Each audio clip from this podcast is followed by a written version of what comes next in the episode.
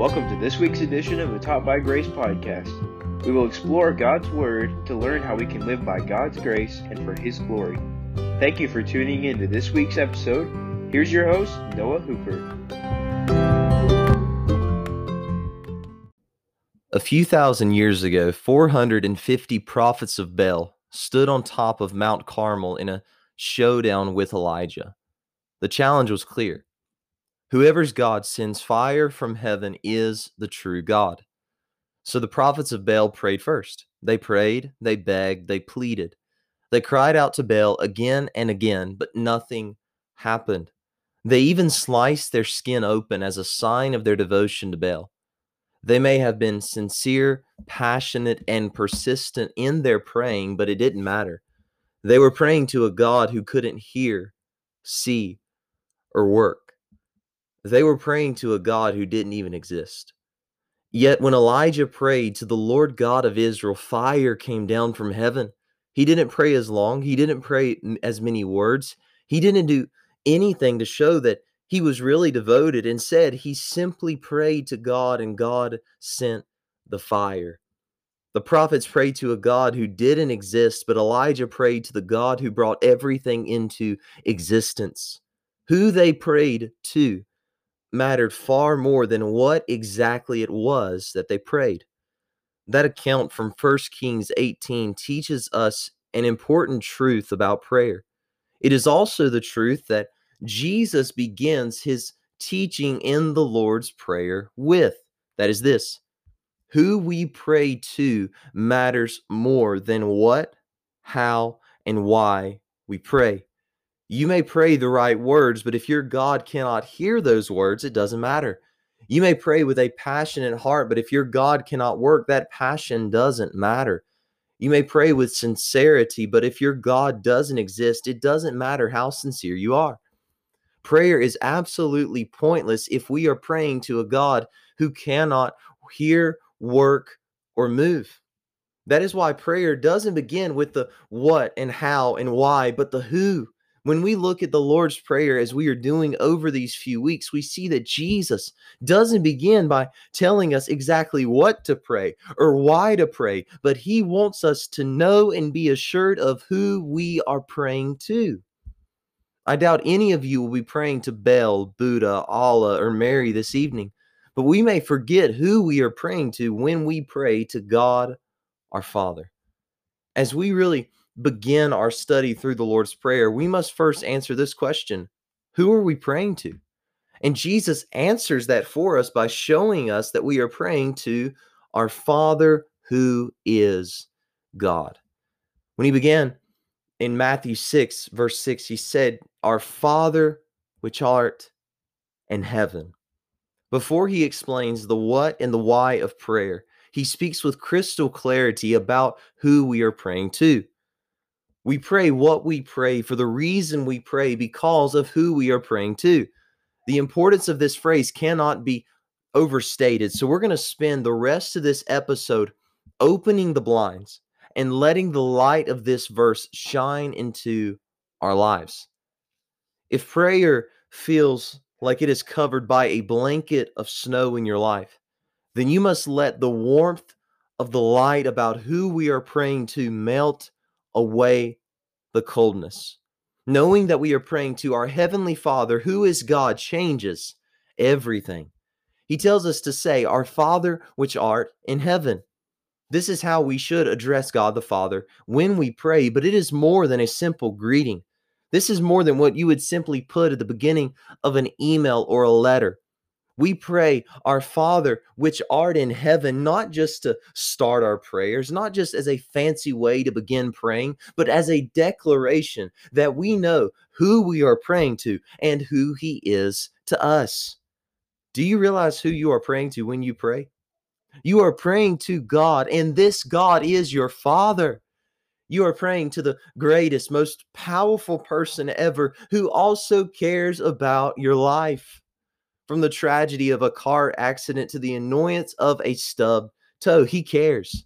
He doesn't just care, but he is greater than all of the problems and the circumstances. We've got to know who we're praying to. If our prayer lives are weak, cold, and anemic, it is because we do not have the view of God that we must have. So Jesus starts there. He doesn't start with who is praying. He doesn't start with us. He starts with who we are praying to. He starts with the mm-hmm. Father. So let's see who we are praying to. First of all, we see that we are praying to our Father. Father, this is how we start most of our prayers. It is our normal, regular way of praying. Father has rolled off of our tongue and from our lips so many times that we may have forgotten how amazing it is that this is how we address God in prayer. It is natural for us to say this, but we may have forgotten just how unnatural it is that we can say this because God is so much greater than us. If we could pray at all, it would be incredible. Yet Jesus didn't teach us to pray to God just as great King, mighty God, and sovereign Lord. No, he specifically and pointedly said, Say, Our Father. We come to the God who is above all as children before their Father. This should amaze us because it certainly would have amazed Jesus' hearers when he gave this in the Sermon on the Mount.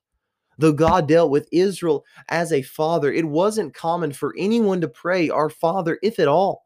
Neither Abraham, Isaac, Jacob, Moses, David, nor the prophets came to God in this same way.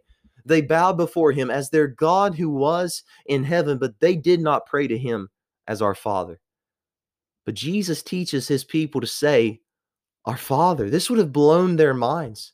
To think they could approach God as Father wouldn't have been easily received, yet Jesus wanted this to be the normal way we pray. This would become the common way of praying. You already see it in the New Testament whenever Paul writes a prayer and he begins it by saying, Father.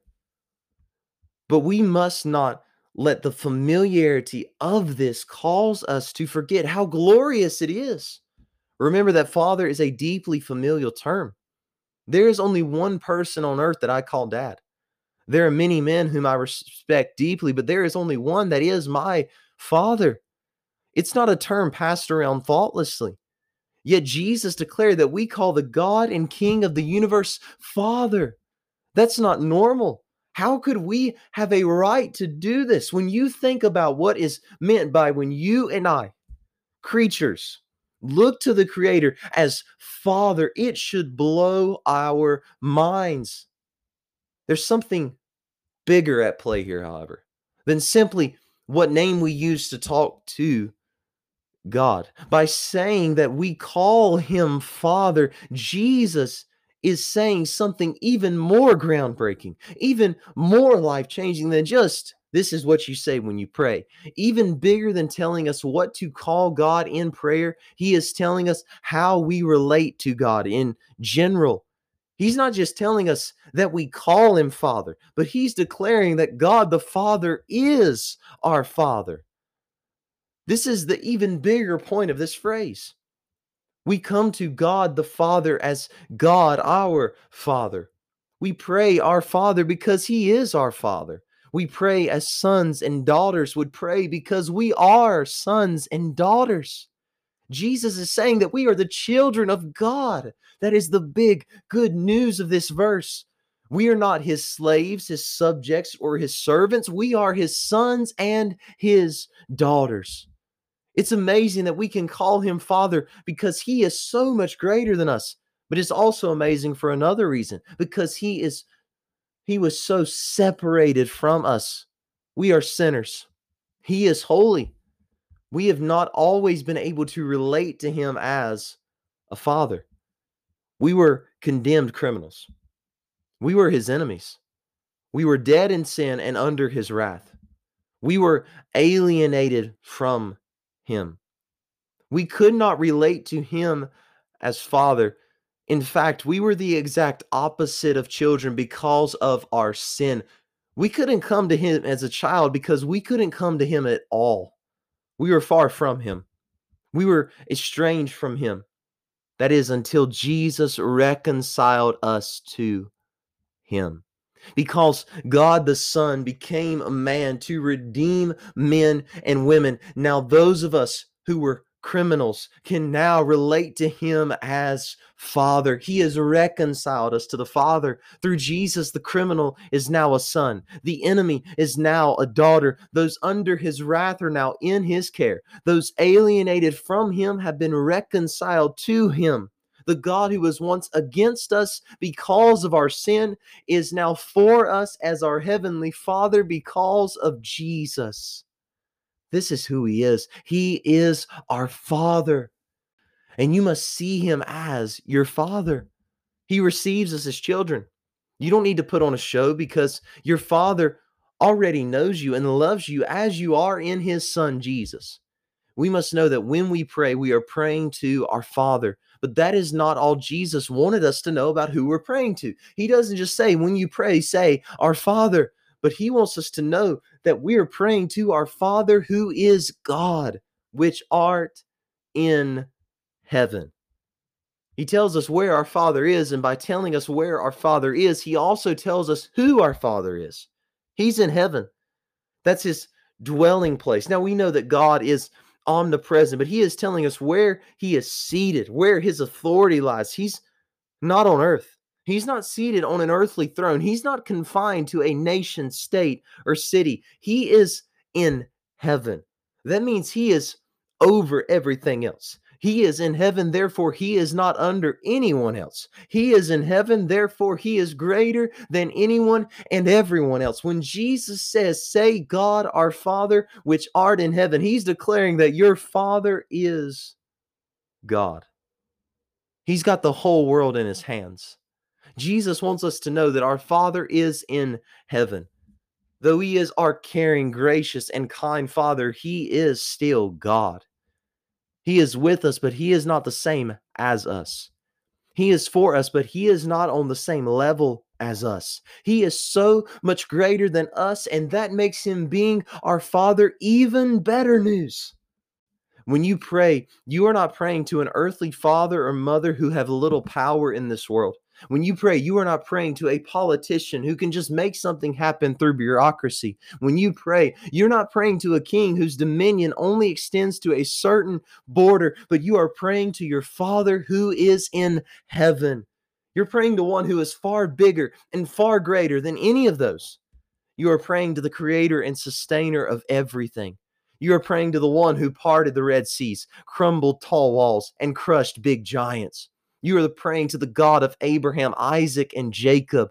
You are praying to the one who heals lepers, gives sight to the blind, and gives hearing to the deaf. You are praying to the Lord. You are praying to God the Father. And this God is the one who is your Father. This changes everything about prayer. In this, we know that we pray to a God who is both able and willing. We are praying to a God who is both strong and kind. We are praying to God the Father, who is God our Father. By this introduction to the Lord's Prayer, Jesus is reminding us that God is both able and he is willing. He is both caring and he has the authority. We know this. But how easy is it to forget? How easy is it to forget that when you pray, you are actually truly praying to the same God who fought for Israel? How easy is it to forget that you are actually praying to the same God who called Abraham, kept Joseph, and delivered Moses? Brothers and sisters, we must be reminded again and again that this is the God we pray to when we pray. I think our anemic, cold, and apathetic prayer lives are the fruit of a small view of God. We don't pray as we ought because we don't view God as we ought. Therefore, we must begin where Jesus began in the Lord's Prayer. We must begin by knowing exactly who it is that we are praying to. Because we're not praying to Baal. We're not praying to Buddha. We're not praying to Allah. We are praying to the God who spoke the world into existence and the God who is our Father because of what Jesus has done for us. He is both able and willing. He is God, our Father. So when you pray, know that this is the God and this is the Father you are praying to.